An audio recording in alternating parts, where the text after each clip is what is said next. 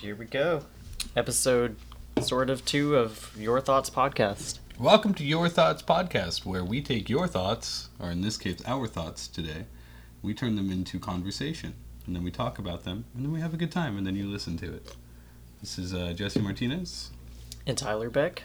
And we're chilling today. We're chilling. We had a good band practice yesterday, and then I was supposed to do a bunch of stuff this morning, and then none of it happened. So that's how life works. And so here I am doing this today, and this is number 2, and we have actual recording equipment, which is nice, and it sounds nice, and it feels nice. And we've got some beautiful mic stands and some wonderful mics, and this Zoom recorder. There's a podcaster I listen to named Tim Ferriss who definitely recommended getting a Zoom recorder. That's what he uses. Like this one here? Yeah, like this one here. Yeah, he's also got like some mic that you put the SD card inside it and it's got batteries, so you can take it with you. What? That's cool. So like if you wanted to do an interview with somebody and you didn't have anything other than that mic, or if you wanted to, if you couldn't get like an XLR cable directly into it. Okay, so today I wanted to talk, since we don't have a sweet, super awesome guest, and it's just the two of us, we should talk about band stuff. Maybe people will be interested in, you know, what we view as a band, and how we work hard, and sometimes we don't work so hard, and how everything takes time, and we're bored. It is definitely a process, a very long, stressful, tedious process. And, you know, still love making music. Yes. Never gonna stop loving that. And every time we play a song, as tedious as it is. I was actually thinking about it recently. Even if we never played a show again, even if we never made this album, what we do on Saturday, it's still appealing. Oh yeah, I wake up every Saturday and just go, I can't fucking wait to get there so we can jam, at least jam. Having the creative outlet and actually playing music is awesome. It gets me through the week, and I can be creative at work. And when I'm, you know, banging my girlfriend out, I can be creative then, and do creative things. So yeah, definitely. And I don't know, I want to make the album. I don't think we're not going to make the album, and I don't think we're ever not going to play shows again. I think it's just going to take time, and I think we keep trying to set these deadlines that are very... Yeah, fuck a deadline. We underestimate how much time we actually need for learning. It takes a really, really long time, and we're doing it. And we're doing something, you know? It's more than a lot of people can say about their entire lives. You know, we want to dedicate more time to it, but we dedicate as much time as we possibly can without, you know, not making money and having other lives aside from that. And, you know, we got bills and we got to fund it somehow, you know? Yeah. Like, nobody's given us money. We tried that. Nobody gave us money, you know? That's not true. We made, like, $100 on a Kickstarter campaign, but that... was not as thought out as it needed to be. That was all or nothing, and we lost that money. We didn't get all, so we got nothing. Which is exactly as it was advertised. Everybody got their money refunded. Yeah, and they were like, we should have gone for Indiegogo. Where did this $100 come from? Oh yeah, they fucking failed hard. Nobody wanted to. I think we made more than 100. I think it was like 200 maybe. Yeah. But that was. I think we have a lot more to show for what we have now. If we could get decent demos out, maybe we could convince people to fund us. I would love a good, decent demo. And if we use stuff like we're using now, we might actually be able to make some decent DIY demos without, you know, professionally recording them. And then show people. But we got to get our BPMs right and everybody playing together, which means more practice at home.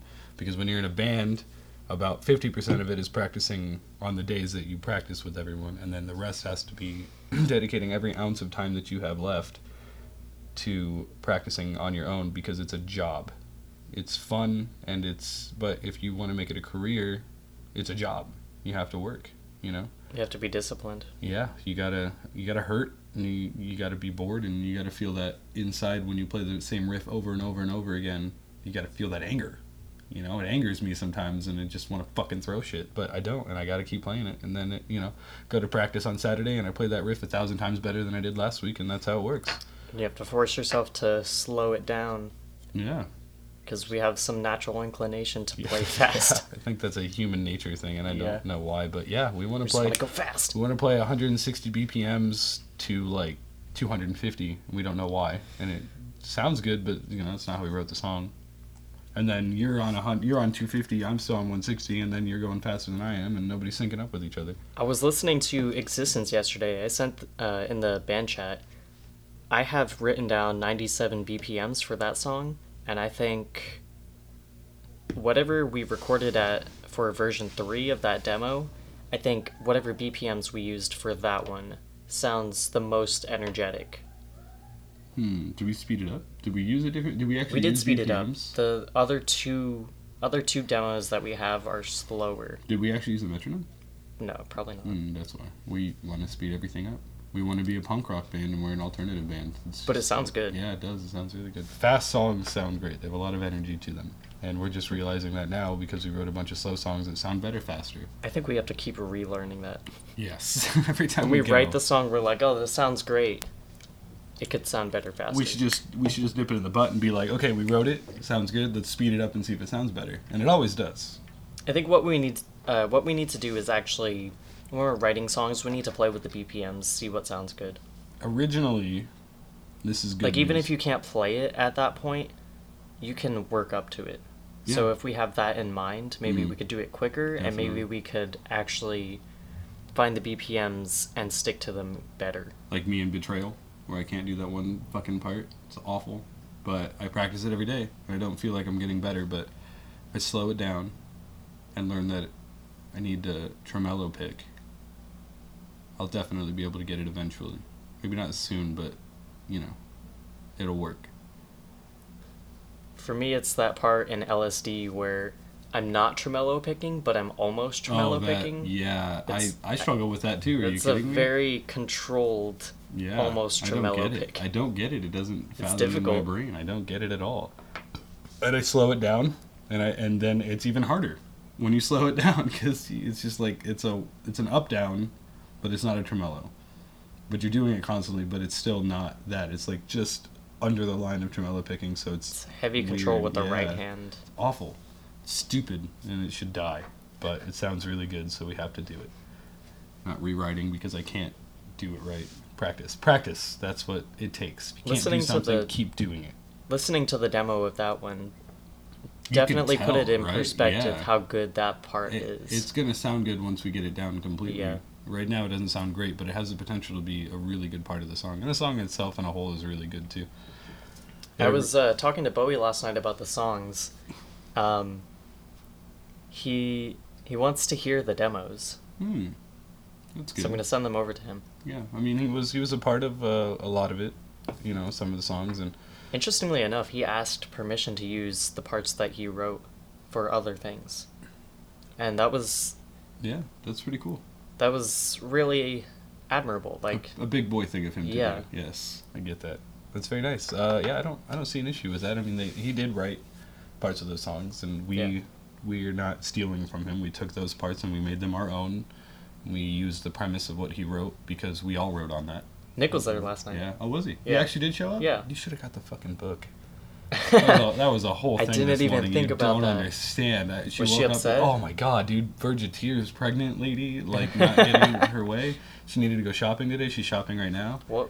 Was in the book. It was a shopping list. Oh. She worked 2 hours on that shopping list because she's got coupons online for fries because fries are doing the coupons things now, and she's got physical because they send them in the mail too. Did you ask Nick for pictures? Yeah, I got them, but she was in the middle of shopping when I got them, so I sent them to her. She was like, "All right, start all over. It's fucking stupid. You gotta save us money, you know." But those coupons fucking work, dude. They're crazy. You could spend $300. You could buy $300 worth of food for like $150 if you use those coupons the way that they are. And the online version of it now, where they give you coupons online and you just put your Fry's VIP card in, and those coupons automatically go in. If we're talking directly into the mic, it sounds clear. You mean like this? Yeah, that's where it's fucking crazy. It's crazy clear. All right, well we're gonna try this now. Bear with us. We're learning. This is our second one, and our first with like the. Yeah, this is a lot better. Wow, that's crazy. You're right about that. That's kind of too much, though. We should have slight background music where it's just, like, really low. I could do that. Just, like, yeah. Well, the issue with that is if you're playing music, the potential for being taken off of YouTube. Just edit it in there, you know? The music? Yeah. Isaac does it all the time. We could play our own music. Yeah, we could edit our own tunes into the background when we edit this, and then, you know, it's just in the background, you can hear us clearly and everything, but you just kind of also hear a good jam at the same time. It kind of makes it interesting, you know. My buddy Red, in my dishwasher at work, listens to podcasts all day, like over the, like, because their speakers are separated, and he'll plug in his phone to the aux cord in the back, and he'll listen to wrestling podcasts all day. It's crazy. That'll work. It'll just be in the background. Yeah, that's kind of nice. But yeah, he'll listen to them, and it's literally just them talking. There's no gags behind it, you know, and that's cool, you know. It gets straight to the point, and it's entertaining, as much as you can be entertaining talking about wrestling. Right. But I think it would definitely spruce it up if there was just something else going on to focus on in the background, you know, something jammy a little. The podcasts that I listen to are very heavily, like, philosophical based. A lot of things, like, a lot about perspectives on religion and about morality and what that means, and the concept of AI and what that entails for the future. Scary stuff.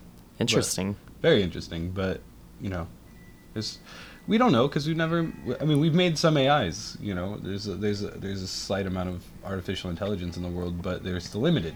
They're extremely limited because of the fear that, you know, everybody thinks that one day AIs are going to take over and we're all going to die. The Y2K thing, you know. Yeah. And, you know, we don't know until we try. Well, they could be very beneficial, and also they could be, you know, the extinction of humankind, or they could be just blech, you know, who gives a shit about AI? It could be anything. We don't know. Well, there's the aspect of not preparing for potential dangers.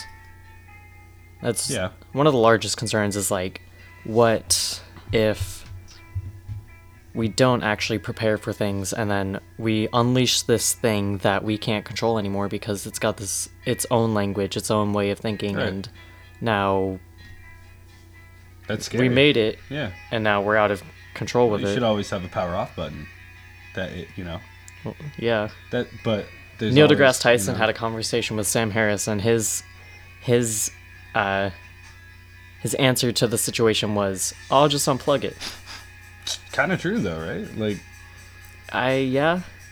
but I think this thing would be autonomous. Mm-hmm. So maybe different power sources, like, we're talking about in the future, obviously. Yeah. So right, you're using nuclear power, where you can't just shut that off, or battery power. Yeah, that too. You can't just physically, if it's on the thing, or if... Are we talking about, like, a physical being, or are we talking about maybe, like, on our phones where we have Siri, and Siri's actually an AI where it can learn and think for itself? Because that... It could be both. That would need some coding, and it could put up its own firewall, and there would be some serious shit behind that. What if this thing could control Siri and other robots? It probably would. Anything connected to the Wi-Fi. Yeah. Well, then... I don't know. I mean, maybe... That would be cars now. Cars are connected to Wi-Fi. Yeah. Your coffee maker is connected to Wi-Fi. That's crazy. So this artificial intelligence decides, oh, I'm gonna fuck with everything just because I can. The reasoning is kind of vague, but cheap beer and coffee go well together. No. I don't believe you. It's gross. It's disgusting, but I'm gonna do it anyway. Oh, let's talk about memories back in the day. Bowie listened to this song, Contrast Introspective. He actually really liked it. Oh, good, yeah. I wrote this after he left, right? No, you wrote it before. Did he... Was that the last thing he was trying to work on? Was it piano? Oh, keyboard, I think. Right, yeah, he was trying to do keyboard. Yeah. Let's talk about some past stuff, you know. We don't ever get to sit here and reminisce on... Because me and Stumpy here, me and Tyler have known each other for a lot of years. And we kind of... How long has it been? 10th grade. Yeah, I was in 9th grade, so... That was 2010, so 8 years. Yeah. Holy shit. 8 years, that's crazy. And I didn't remember, we met in gym class at Skyline, and we were trying to give each other nicknames. And who was it? What was his name? Tommy. Yeah. I didn't even know Tommy. Not Segura. Segura or something? Yeah. It was something very close to Tom Segura. That guy's awesome. And I didn't even know him. We were just in a circle together, and he started calling me Carrot Top. Yeah, I remember that. And you were also, what was the hat that you wore? You were called Kermit. Yeah, I wore a Kermit the Frog hat. You were called Kermit, and then we came up with Carrot Top. Yeah, so I was Carrot. I didn't have red hair, but I guess, and I don't fro. It hangs down, you know. So I didn't understand it, but then I gave you the nickname Stumpy, and it very much stuck. And everybody in the entire world, including your parents, sometimes even call you that. People I didn't even know started calling me Stumpy. And then a few months later, I would meet people who knew who I was as Stumpy, and I had never met them before. That's cool. It was very interesting. I'm proud of myself for that. And then a few months later, I pushed your girlfriend down a set of stairs, and that was an accident. Oh, yeah. But I did do that, and you were mad at me. You pushed me through my backpack. You threw your backpack at me, and then I didn't talk to you for a week. Then I punched the wall inside the 400 building and walked up the stairs, and then Tanner was like, "Are you okay?" And I felt like a prick because I didn't mean to do that. You guys were kissing. Yeah. I was jealous. Well, we had actually just broken up at that point. Mm. So it was like we were in between whatever that was, and we were kissing. Yeah, it was I kind of ruined a moment, and also pushed someone downstairs. I didn't mean to do that. I didn't think I was an idiot when I was in school. In retrospect, it was funny. Yeah. Now that you think about it, it's just like I pushed Tanner Covington downstairs. I definitely could have reacted better. I'm sure she does. Oh, I got to talk to her about that. I saw her on Snapchat. Yeah, good times. And then I still occasionally talk to her on Snapchat. Yeah, she's all religious now. Maybe not religious. She's not an atheist anymore, which I think is mind-boggling. God got her. Yeah. You old higher being. It's fun stuff. I've been talking a lot of religion to Shelby's mother, who's Mormon. And I was talking last night before I went to dinner with my grandpa. We were talking about why I'm an atheist, and she's very open-minded, and she enjoys conversations like that. And I found out that she used to be a drug addict, and you know, she was a Mormon. You just found that out? No, I knew that. Yeah, but she was a Mormon throughout being a drug addict, or a drug addict throughout being a Mormon, and that definitely doesn't coincide well with the culture and also the community. It does not coincide well with the community, and so they exiled her, and she wasn't allowed to go to church and stuff like that. But I was talking to her last night. I was telling her my ideas of atheism and how it makes me happier, and it doesn't make me a self-centered piece of crap where I think I can just rape and murder. A lot of people that grow up with the religious perspective think that once if you don't have those values put into you, then you don't have a sense of morality, which is not necessarily true, because Western society has like inherent, I don't want to say Christian values, but there are definitely Christian values within our society. Yeah, well, there's supposed to be a separation of church and state, and that's just not the case. So it's intertwined with everything you do. It's illogical to think that you can't find a sense of morality without religion. Oh, it's crazy. Nobody wants... It's a blame game, because when you do something wrong, there's somebody to blame. When you do something right, even, they can't even take responsibility for that. So it's, there's something to blame for that, too. And that's fucking crazy to me, because if you want to put it this way, I'm my own God. I don't think that way. I don't go around going, I'm fucking God. I actually have the same perspective. That's not the idea, but what I'm saying is when I do something good and they say thank you, they're thanking me. That's who they should be thanking, because nobody was whispering in my ear going, hey, God didn't will me to do this. I did it because I have my own morals and standards in reality, and I use them to everybody else's advantage, and I'm a selfless person. I will do anything for anybody if they need my help, but I'm an atheist. If God has forsaken me for being an atheist, I am still doing well. Everything is going fine. And even if God did exist, to be honest, I wouldn't want to follow his lead in the first place. I would be a rebellious, a damned, I guess, if you would. I don't agree with it. Even if he does exist, his teachings God, what are you, pretentious? You need everybody to follow you and love you? I don't give a shit if you created the world, Here's where I slightly submit to the religious perspective. The concept of... being a servant to existence itself does make sense when you think about the constant death and rebirth of what life is. True. We are a multicellular organism that, like, from one perspective to the next perspective to the next perspective, dies and then comes back and dies and comes back and dies and comes back. Yeah. From the cellular level to the bugs that live on us, to us, to the animals that live on this planet, to the planet itself, to the stars, to the galaxy. Like, all of it dies and comes back. I see what you're saying. So without religious standpoint, the fact that we have to in nature sort of tend to nature itself and the natural. We are nature. Right, we are. So, like, we cater to it in the sense that we need to keep. We have to be a servant to existence itself. So we die. It needed that. That's what it wanted. And then we reborn.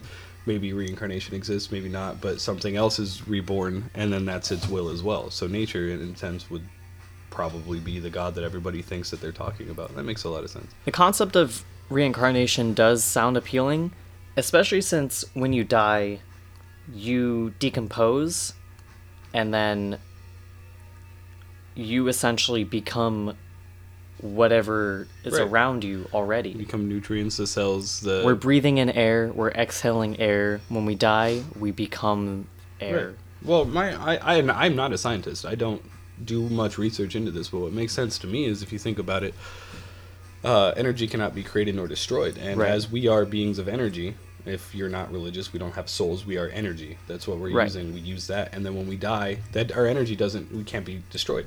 So what happens with it? You know? It becomes everything. Energy is around us already, so we just become the mass of energy that is around us, which is what I take from the reincarnation perspective is we just become the energy, and then we find a new vessel. Yeah. And then we become the energy again. Mm-hmm. We are the energy still. Yeah. But it adapts to... Like a balloon. Mm-hmm. We are a balloon, and when you pop the balloon, the water molecules go back into the air. Yeah. They evaporate. It'd probably be the same concept. And scientifically... We're 75% water, so... Well, yeah, and the theory is that we're made of stardust when the Big Bang happens. You know, we are... Stars also live and die. Right, and that's the whole... That's how we're here. Concept. So maybe, you know, when we die, our energy needs to go somewhere, right back into the cosmos, right back into the atmosphere itself, you know? Who knows? I have no idea. But I do know... I feel it in my heart, just like you Christians and you Mormons and Muslims, you feel it in your heart. I feel that there is no God, and I am happier for that. I really am. But submitting to the perspective that life and death are one together, and that when you die, you are just energy, you become more energy. You release the energy that is within this vessel, and then you come back. You don't necessarily come back, because you, as Jesse Martinez, does not come back. Oh, look, he died, and he's back. That manifestation is not what comes back. You come back. You, as in the energy, just comes back as something else. Who knows? You're born. Yeah, it could be a molecule floating around in the air. I don't know. Dude, knows, you know? My Brandy's cousin, the pregnant one, she had her baby, and I tripped on LSD the night before. Oh, man. The night that she was having her baby. So, like, during all of that, we got this text that said, Chloe's in labor. Wow.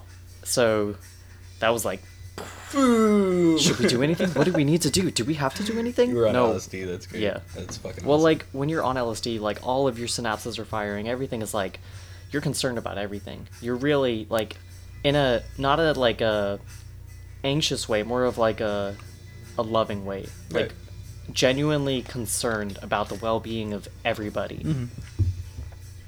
Understandably. So the next day we went to the hospital, and I saw the baby, and I got to hold it. And from the perspective of coming down from LSD, holding this form of life, this form of energy in my arms that just was created. Like, it's been growing, but this is the first air that it's taking in. This is like... Isn't that nice? It was amazing. And looking in its eyes, like, whatever this is was just born. It was nothing beforehand. which is crazy to me. That's always been a nuts fucking concept to me, is that, like, I understand where it comes from, where everybody's confused about how this works, you know? We're nothing. We're created inside of a man, a human being. And it's also reasonable to question what we are and how we came here. It's reasonable to submit to religion if you don't want to question it. But I think that's... You should question everything you do. I think it's kind of a cop-out. Yeah, I agree. I think my opinion about religion, specifically Christianity, is that is a great story for a decent moral perspective. But you also have to look at the cultural perspectives that you grew up in. I was just talking about this yesterday as well, yeah, definitely. Because culture definitely changes over time, so this was a 1,000-year-old story. Well, think about it. You can take moral aspects from stories and also live within your culture, but you believing it as, like, the almighty truth, that's... There are many different stories. Well... I you could take the Odyssey and think of that as a religious story. That's true. You could. You absolutely could. I watch a lot of atheist speakers try to debunk the whole religious aspect of everything, and they talk to people who of religion, and they tell them why they think things are and things aren't. I recommend Sam Harris and Richard Dawkins. I've probably seen both of them. They're just a lot of the things I watch are just in passing, but an interesting point that I've always thought but never put into words, and now that I can... I'm half-ass quoting right now, but America is primarily Christian, Catholic, Mormonism, things like that. All stemmed from the same general belief of the same God, the same morals, except for in the past, things were worse. Like in the Christian belief, if you were to commit adultery as a woman, it was on the woman, not the man, who was committing the adultery as well. You could, and it was law to do this, bring her forth in front of her father's house, have her father watch you stone her to death. That was a law. You needed to do that if a woman was to cheat on you. We don't take that aspect from back then and put it in today because that's murder. You can't do that. I mean, obviously, when you cheated on that sucks, but it's definitely better. It's not worth killing somebody over. No, but it was back then, and that was a holy thing. That's a fascinating perspective to think about. You just murdered a woman, but because she basically cheated on you, that's okay. And now this day, we have that happen all the time.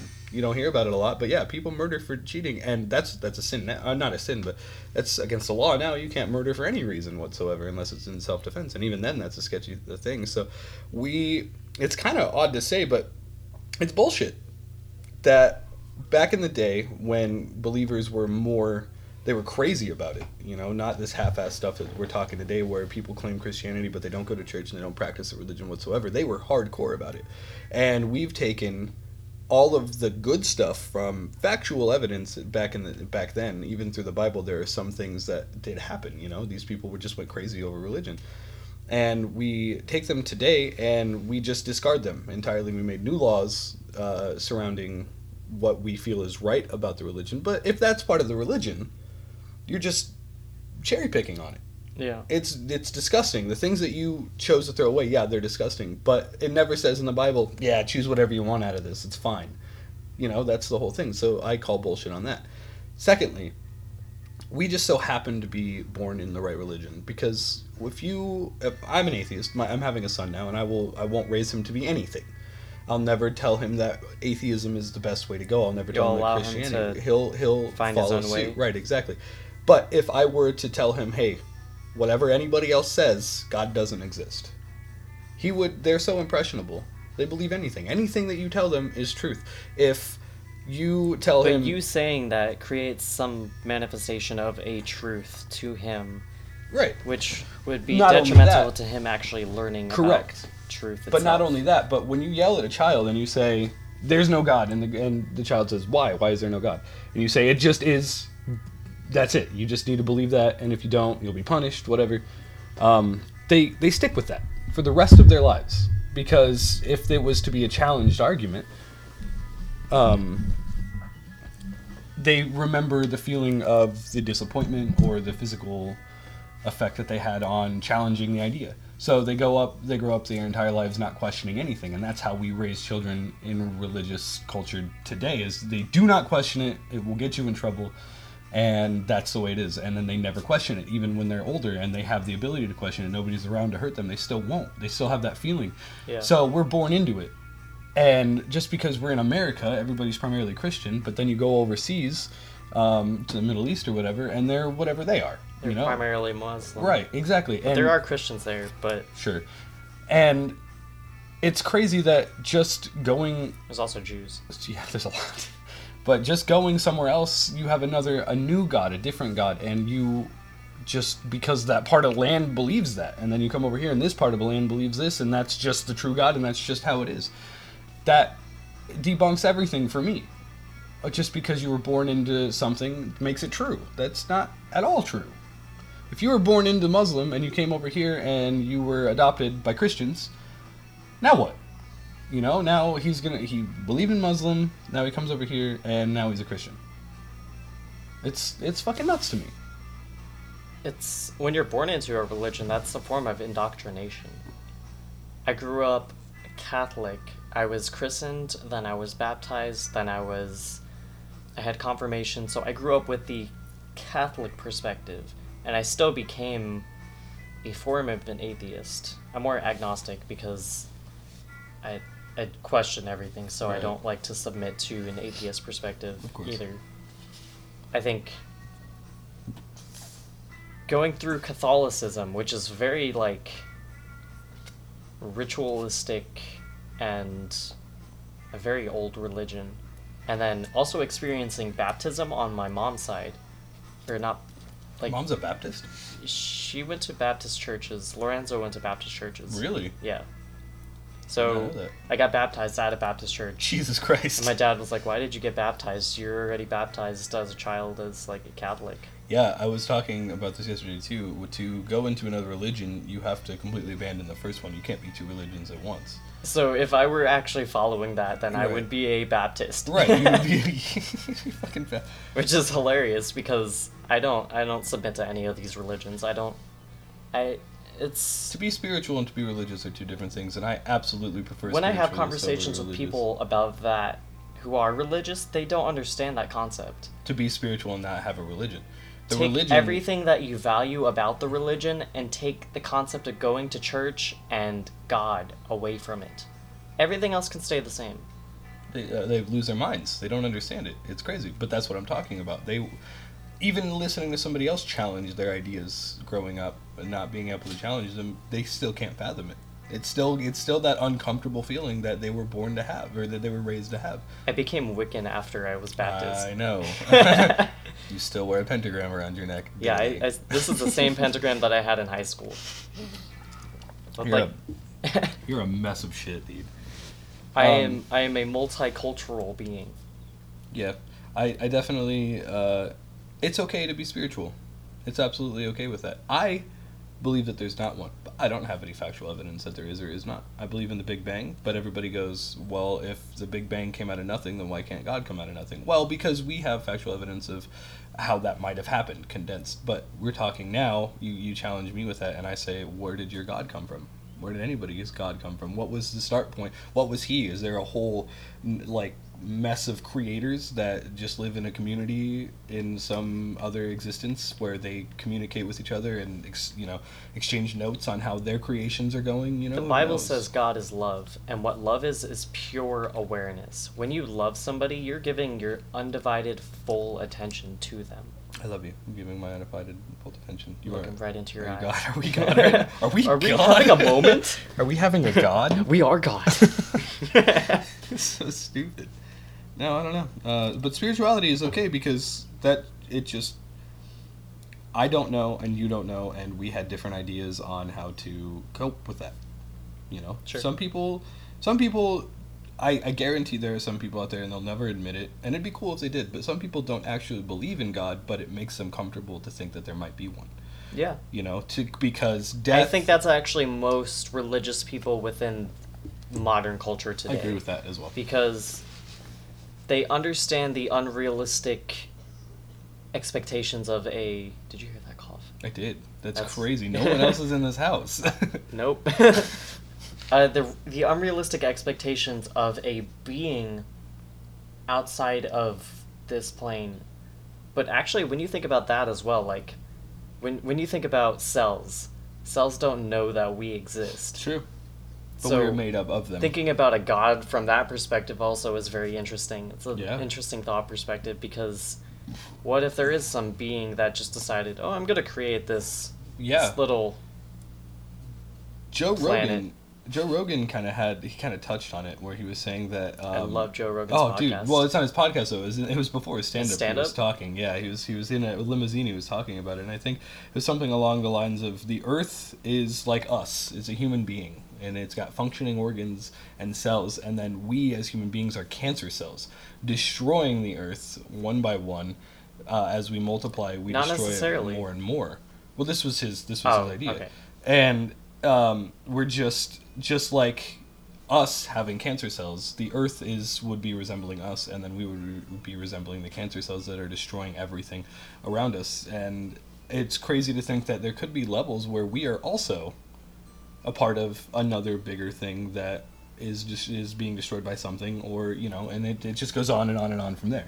That's a crazy thought too. Well, when you learn about quantum physics, and when you learn about biology and evolutionary biology, and then when you learn about astrophysics, and like every single thing that you learn, you just learn there's some micro level of something as far as we can currently see, but it probably goes deeper, but we don't have technology to see it yet. No way. Yeah. And what if there's life on that? There's quirks, and there's like neutrons and protons and electrons, and then like atoms, and like different levels of different things, and you get further up, and then at some point you get to like fucking squirrels, and you get to us. Exactly.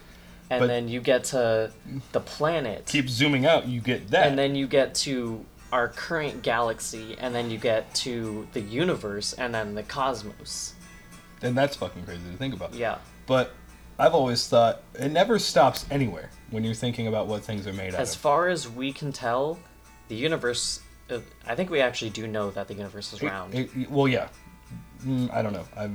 I know I've heard of that, but I don't know. I've heard Neil deGrasse Tyson say that the horizon of the universe is the same as the horizon of our planet.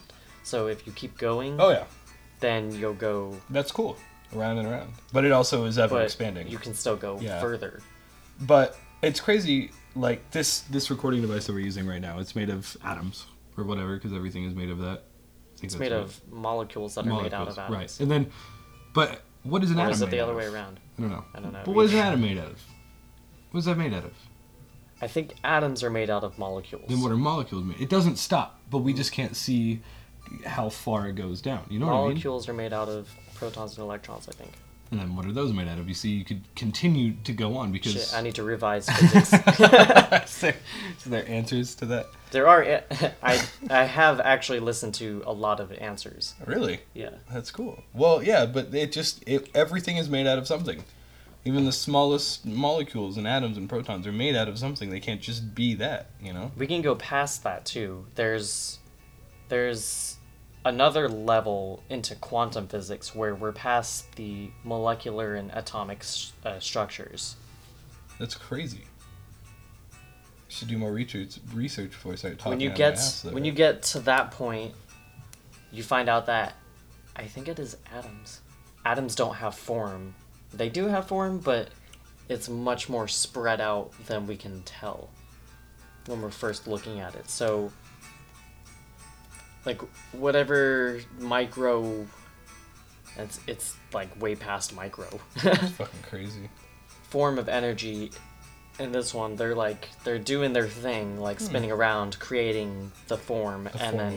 They create more form on another level, and then another level, and then another level. That's crazy. So when you think about that, we don't actually have a form. That's nuts.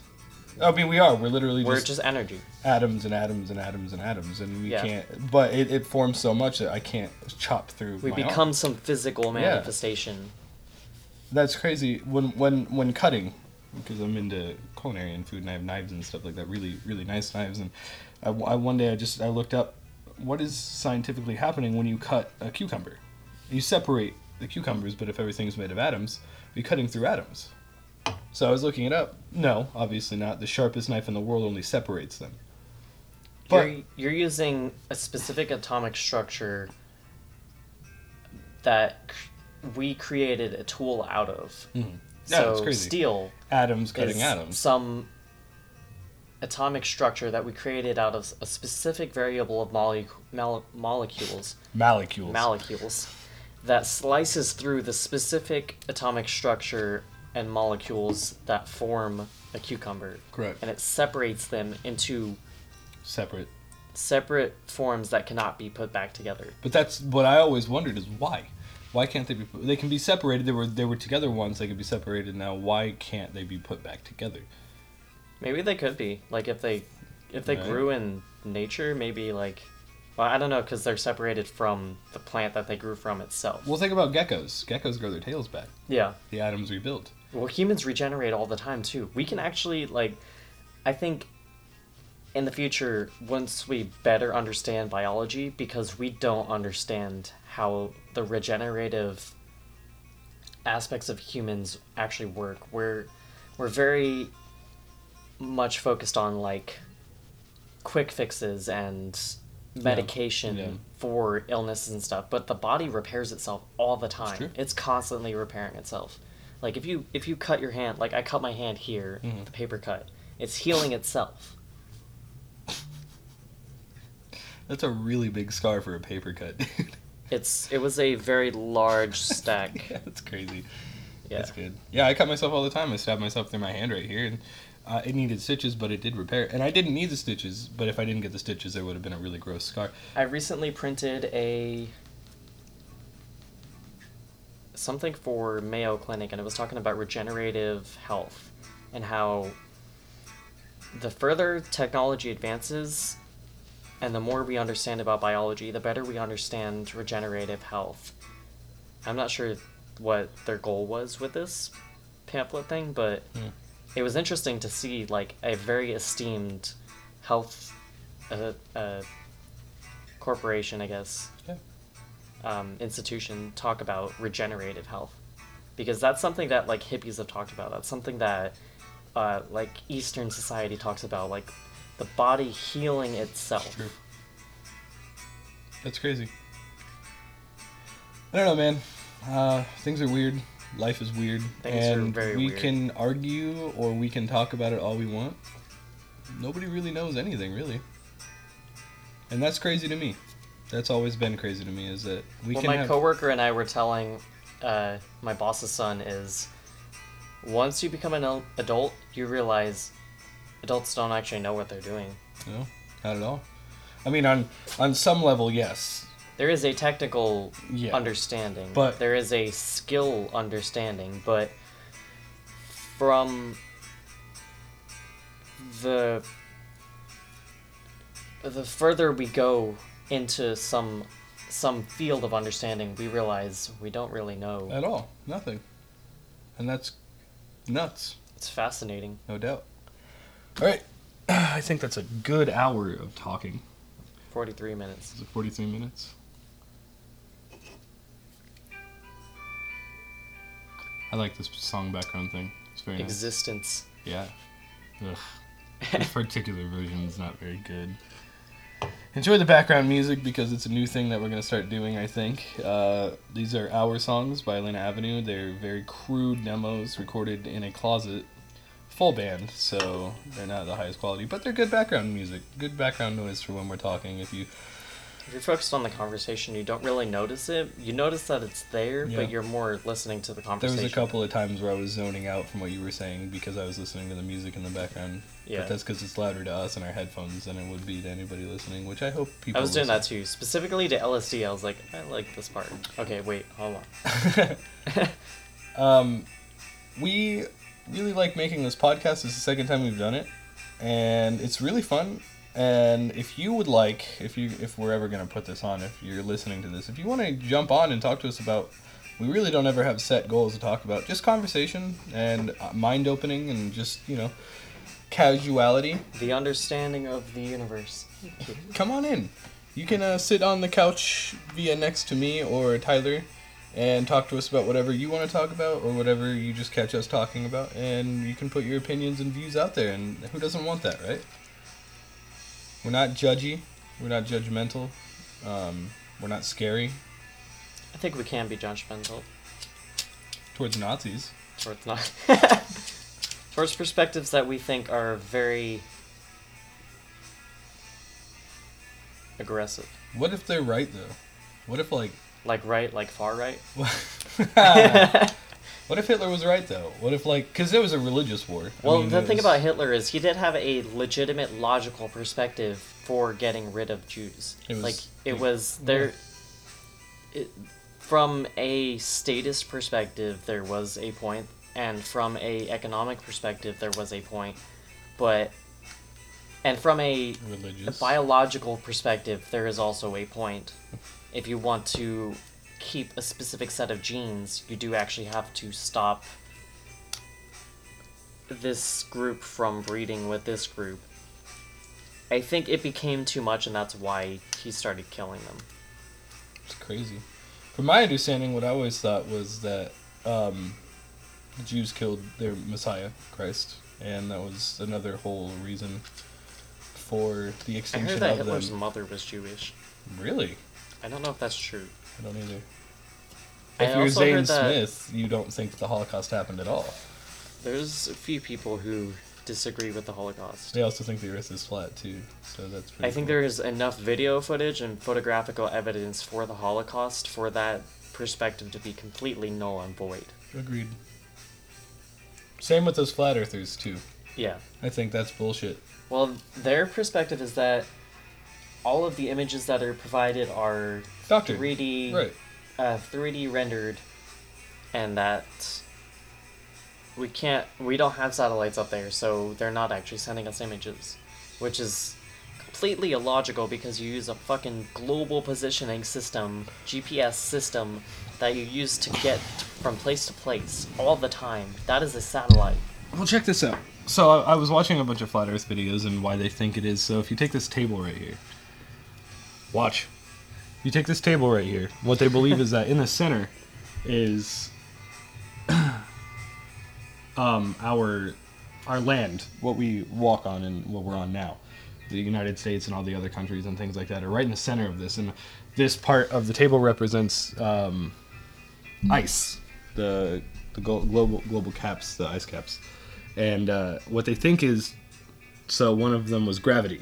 How can you explain gravity? Because if the Earth was flat and gravity existed, which it does, it would all be pulled to the center, even from the side. So if you tried to go out this way to the side, it would pull you back in, and it would be like climbing a 90-degree hill. So it would just pull you back up, and you'd have to fight that to get to the edge, right? So that was the thing. And what they think is, flat earthers think that nobody's gone past the ice caps. And gravity is actually our Earth moving up and forcing us down to the ground. That's what they believe. So that's what happens. And so that's how they explain gravity. But nobody's ever fallen off the Earth because nobody's ever gotten past these ice caps around the Earth's flat atmosphere. Nobody knows what's underneath it, but they firmly believe that it's flat due to that. And also they feel that NASA's not trustworthy, and all of the photos that they've ever taken ever are doctored to make it look round. I don't know why they would do that.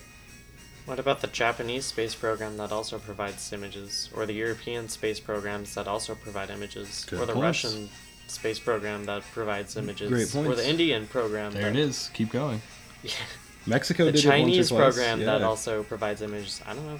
Does Mexico have that space program? I have no idea. That's me just talking. I'm, what is it called? Free associating at this point. But this guy climbed Mount Everest, which is littered with flags at the top, by the way. It's very depressing. That's hilarious. He climbed... It's bad, but he climbed it, and it's so tall. He took a picture of himself. You get to the top, and you put a flag down, you're like... There's like 300 different... I'm going to look this up for you. Is there a picture of all the flags up there? Yeah. This guy took a picture... The reason that I'm showing you this is because this guy took a picture of himself on Mount Everest. It's literally so high that you can start seeing the atmosphere get dark from space, right? Like you can, it's fucking up there. But also what you can see is the People die climbing up. Yeah. Oh yeah. Like it's a lot. Bad. You have all to the time. There's almost no atmosphere up there. You can't. You have breathe. To bring oxygen tanks. Exactly. But it's also wrapped. Littered with oxygen tanks.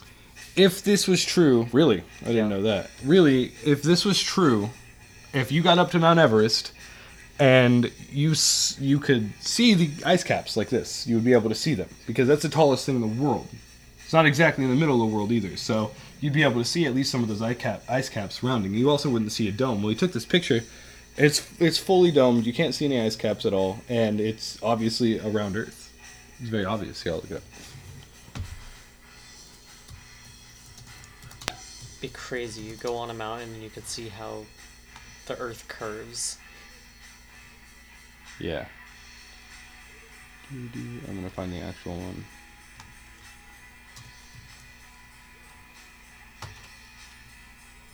Fat Earth.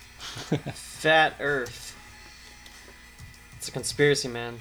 The Fat Earth. It's too much calories, man. You know what I mean? It's too much. The Earth is spinning at like 30,000 miles or something.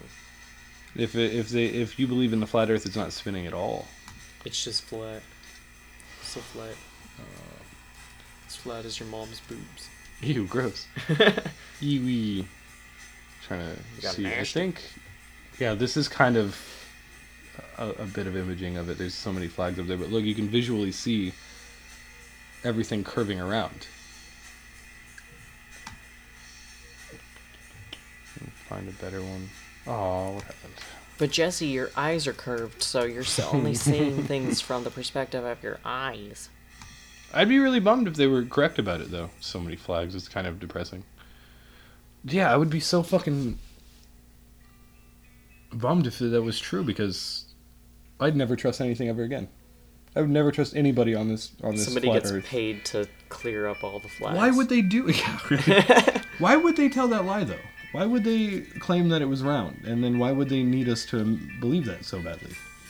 I've heard it talked about as people want to know that they're right about something, so they'll fabricate some idea so that they have the knowledge that other people don't have. Right. That's why conspiracy theories are so appealing, because when you find out something and you don't know if it's true and you keep going, you find out other evidence or things that make you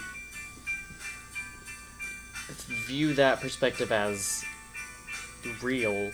Right. And then other people don't believe you. You feel like you have some one-up on other people. I get that. I really do. And they're not hurting anybody by believing in it, honestly. I mean, really all they're hurting is... That's arguable. When they get into public policy talking about flat Earth, that's detrimental to a functional society. Yeah. That's regressive, and we should definitely not appeal to ideas like that. Right, well, they're not physically harming anyone. No. Maybe. Well, maybe themselves. Maybe. Earth is flat, it was lying to me. Cut. So anyway, those are just... I can't imagine that... Why is it on fire? That's a really cool picture, actually.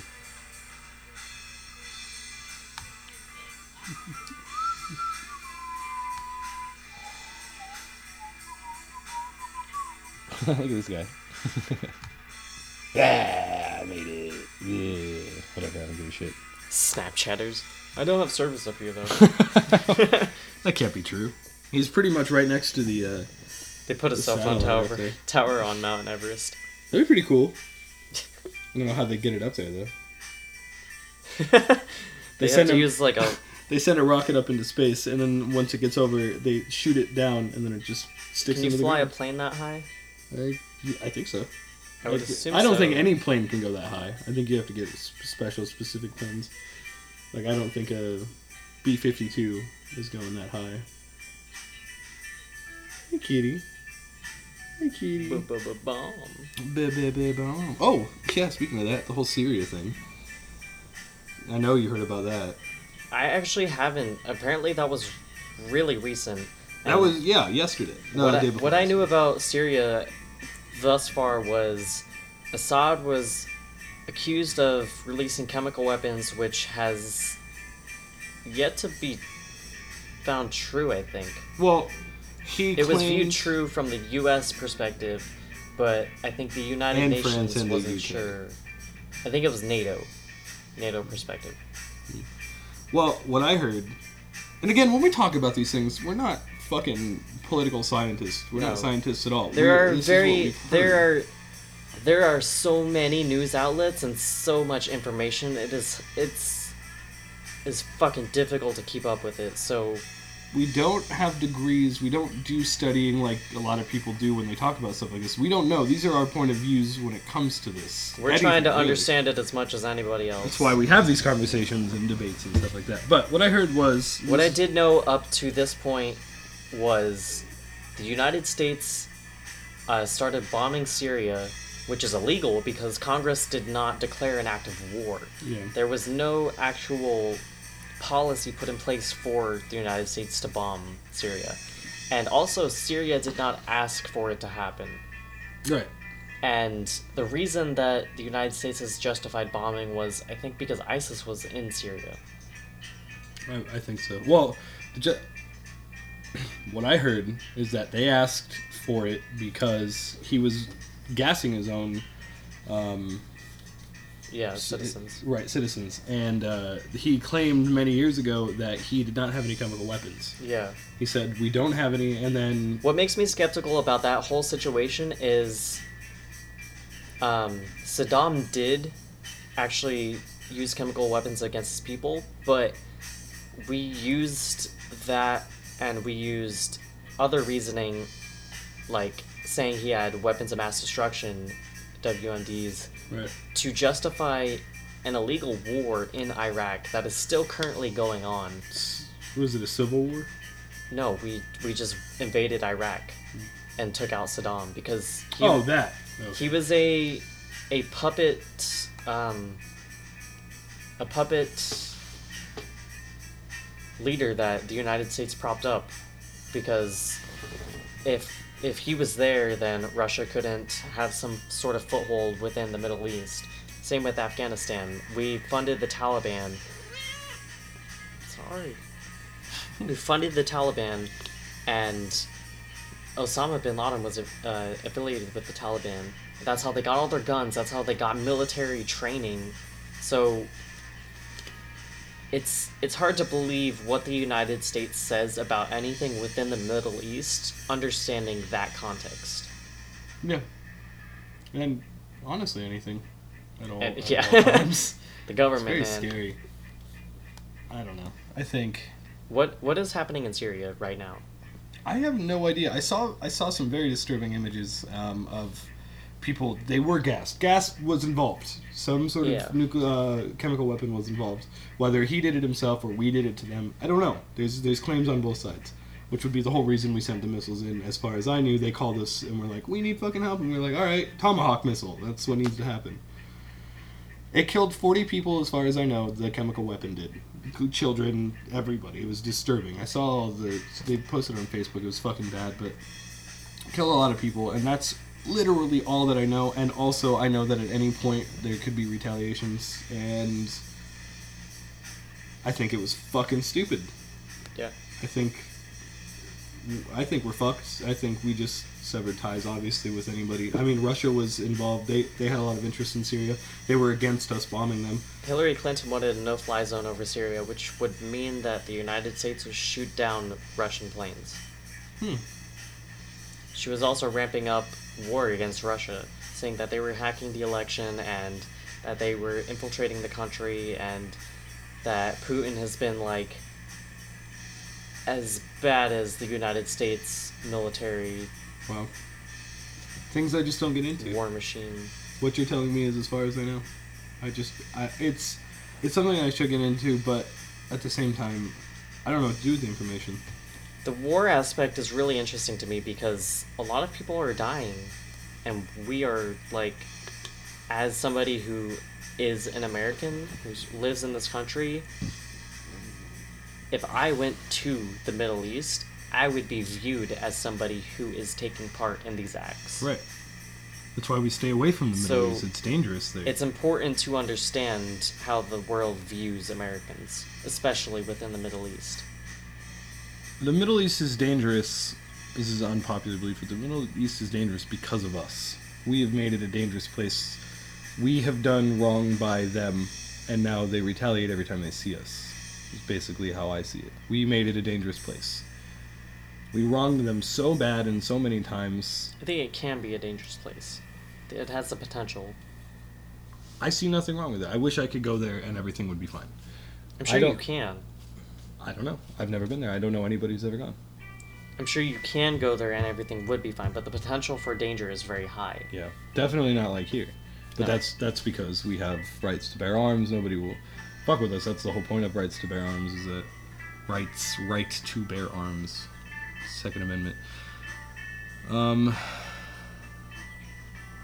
That's something I was going to talk about. Second Amendment's weird. Oh, yeah. It was about, like, muskets. Yeah, well, the whole point was it was fair because we all had the same artillery. We had the same one gun, which was a musket. And if somebody was firing at you, you had all the right to fire back at them. It was like a duel, you know, back in the old days. And as far as hunters' rights go, it definitely seems justified to have a gun to hunt. Right, but for self-protection, I don't... And self-protection as well. I think you can justify that. But people don't understand. And... As much as I can talk about this and shoot facts, people are not going to understand. No. Just because the gun is this much bigger than the pistol, they shoot the same rounds. The only difference is this one shoots it faster. And reloads faster. Well, it doesn't even reload faster, because all you have to do with the pistol is go, boom, I'm out, done, maybe even cock it back if you have to. But with an assault rifle, it's no different at all. People are scared of it because of the way that it looks, but I could easily kill as many people. Aren't the rounds more... No. Not at all. If you have the AR-15 is what everybody's talking about. It's a 22 caliber rifle. And a lot of... It's the least popular round because it's not as deadly. It's not as powerful. It's not as crazy. It goes fast out of a rifle versus out of a pistol, but it is the smallest and goes the least fast out of any weapon. But the AR-15 shoots 22s. It's the smallest and least fast to go out of a rifle. But that's the one everybody's afraid of. And that doesn't make any sense to me, because we're not trying to ban pistols, but yet the pistol shoots the same exact... a lot of pistols shoot 22s. And more people die from pistols. Right. So, but aside from that, I have a lot of... And we'll talk about it on another podcast, but aside from that right now, what we were just talking about. The government is sucking ass right now. And it's just constant, nonstop. Every time I hear about something from the government, it's a negative thing that's affecting our society really badly. What is there to do about it? There's not going to be a militia that goes up and starts killing people. Higher-ups and things like that, and important people. It's not going to happen. And even if it does happen... What is the point in that? There's no point. Exactly. The right to bear arms... Infiltrate the system and... logically get your ideas up. Right. The people have to agree with it. There was... Man, I wish I had more information on any of this, but there was a time when I think the story was the government was trying to take property from a farmer or a group of farmers, right? And they band together with assault rifles, quote-unquote. And that's, in the Constitution, that's legal. The entire point of having the firearm is if your government is trying to wrong you, you have the right to defend yourself. They're pointing a gun at you for the wrongful act of the law. You can defend yourself with the same weapon, which is why the whole point was to have now police officers can have assault rifles. It's very difficult in situations like that because the police are... The state enforcers, the state as in the state or the state as in the federal government, whichever, but they're the enforcers of the law, and if their perspective is that you're not following the law and you're also threatening their lives if you're pointing a gun at them. But if you have a group of officers with assault rifles and the same amount of people on the other side with, I don't even want to call them assault rifles anymore because there's no such thing, with rifles, with weapons, with guns pointed at them, they would be, everybody in that entire situation would be stupid to even fire one shot, because that's mass murder right there. So just having it in a mass group of people who were responsible and have the right to own those weapons, to defend their property, or to defend whatever they're defending, the constitutional rights that they have, if we band together and just held them, had them, and threatened, I mean, it would do one of two things. It would either fix this problem altogether, because nobody's taking guns away from people who want to use them or are going to use them to protect the right to have them, or it's going to start an all-out war between the government and the citizens of the United States. It's going to cause martial law, and that's what we're afraid of, is the government. We're not afraid of that, and that's what frightens me, is that we're not afraid of martial law, because if they take our guns away, martial law could happen at any time, and there is no one going to stop you, because they have the big scary guns and we have the small little guns. Martial law happened in Boston after the Boston bombing. Did it happen? I didn't know that. I think we should band together. But I say that, and I'm not going to do it. I'm not going to go start a militia right now. We got too much going on right now. I think all the time. I'm having a kid right now. I have a fiance, a wife, and I think I want to stop all of the badness in the world, but I can't do it, because I have so much writing on me making money and things like that. So I, as much of an anarchist that I think I am, I can't. I don't think we need to use guns, and I don't think we need to use physical violence to do it. I think we need to use ideas. And people could die based on their ideas. Yeah. But I think ideas are the most influential method. We're too argumentative against other people's ideas. I mean, people are so locked up. We don't have to be argumentative, though. Well, I think we kind of do, because if you have a different point of view, like if you're on the side of banning gun control, you're scared, and fear is the strongest thing when it comes to an idea. So fear is a great motivator and also a deadly tool. So you can try all you want to calm the fear from these people who are for gun control and for banning specific guns. It's not going to work, because they are so scared. People do not want the responsibility of defending themselves. They don't like it. They don't want to be put in a situation where they have to choose their life or another person's. They would rather die than take the life of another person, or be held responsible for doing so. And I lost my train of thought. Oh, but ideas. I'm very uncertain on the gun issue. I'm pretty certain. I don't think there needs to be... I think we just... That kid, the whole reason this started in the first place, that one kid in that one school was going to do that whether he had an assault rifle with him or not. Yeah. He had plans in his head to murder everyone in there. But the perspective of the anti-gun movement is he could kill a lot less people with a knife. But it's still killing. He's still going to do it. Yeah. Yes, a lot less. But he's not going to kill as many people, and he's more likely to get shot by the police who have guns. Yeah, I don't know about that, because how many people, even with a knife? Did you hear that the police officer that was there, like the first responder police officer, did not go in the building? Really? Well, he didn't. Nobody shot him. He waited for backup. Nobody shot him. That's not protocol. No, nobody shot him.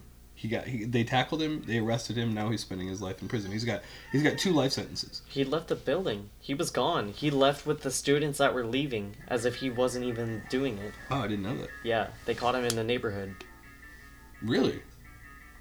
These are reasons why you look these things up. You can't take everything that you see on social media for face value.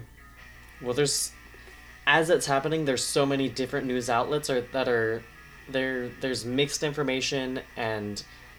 That's why when, like, events are happening and you're trying to hear the news immediately, you get mixed stories. Yeah. Because so many people are getting different information, because it's unfolding. The story is unfolding, so the details are not completely there. Right. People jump to conclusions and call it news, and... Not only that, but there's many people fabricating evidence and using fake statistics and trying to propagate their own ideology as if that's the truth. So there's many different sides, there's many different perspectives, and it's difficult to get legitimate factual information. It's just hard. Yeah. everything's kind of hard. We're coexisting, at the very least. I mean, you and me personally and our families are not tied into all of this. We have a small decision in... Well, my dad's a cop, so I kind of am tied into it. Well, he's tied into it. And then and my brother's in the military, yeah, so... Yeah, that's true. Yeah, you're more tied into it than I am. Yeah. But... I have a very, from the perspective of the left, right-leaning family, yeah, which isn't entirely inaccurate, and I'm somewhere in the center, mm-hmm, and I'm looking at the left, and I'm looking at the right, and I'm like, I don't know, some of what you're saying is correct, and I know some of it is completely just fake bullshit, right, and some of the right's perspective is also correct, but they're also not considering some of the things the left brings up because it doesn't fit within their ideology. Yeah. I don't fucking know, man. You know what I do know, though? I need a fucking cigarette.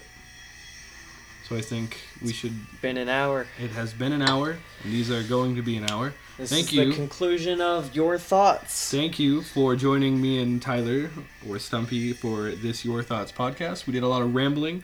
We had a lot of good ideas. We had a lot of bad ideas. Some misinformation. But, hey, if you like this kind of shit and you want to join us or you just want to listen to us, let us know. And we will catch you on the flip side. I knew you were going to say that. All right, take it easy, guys.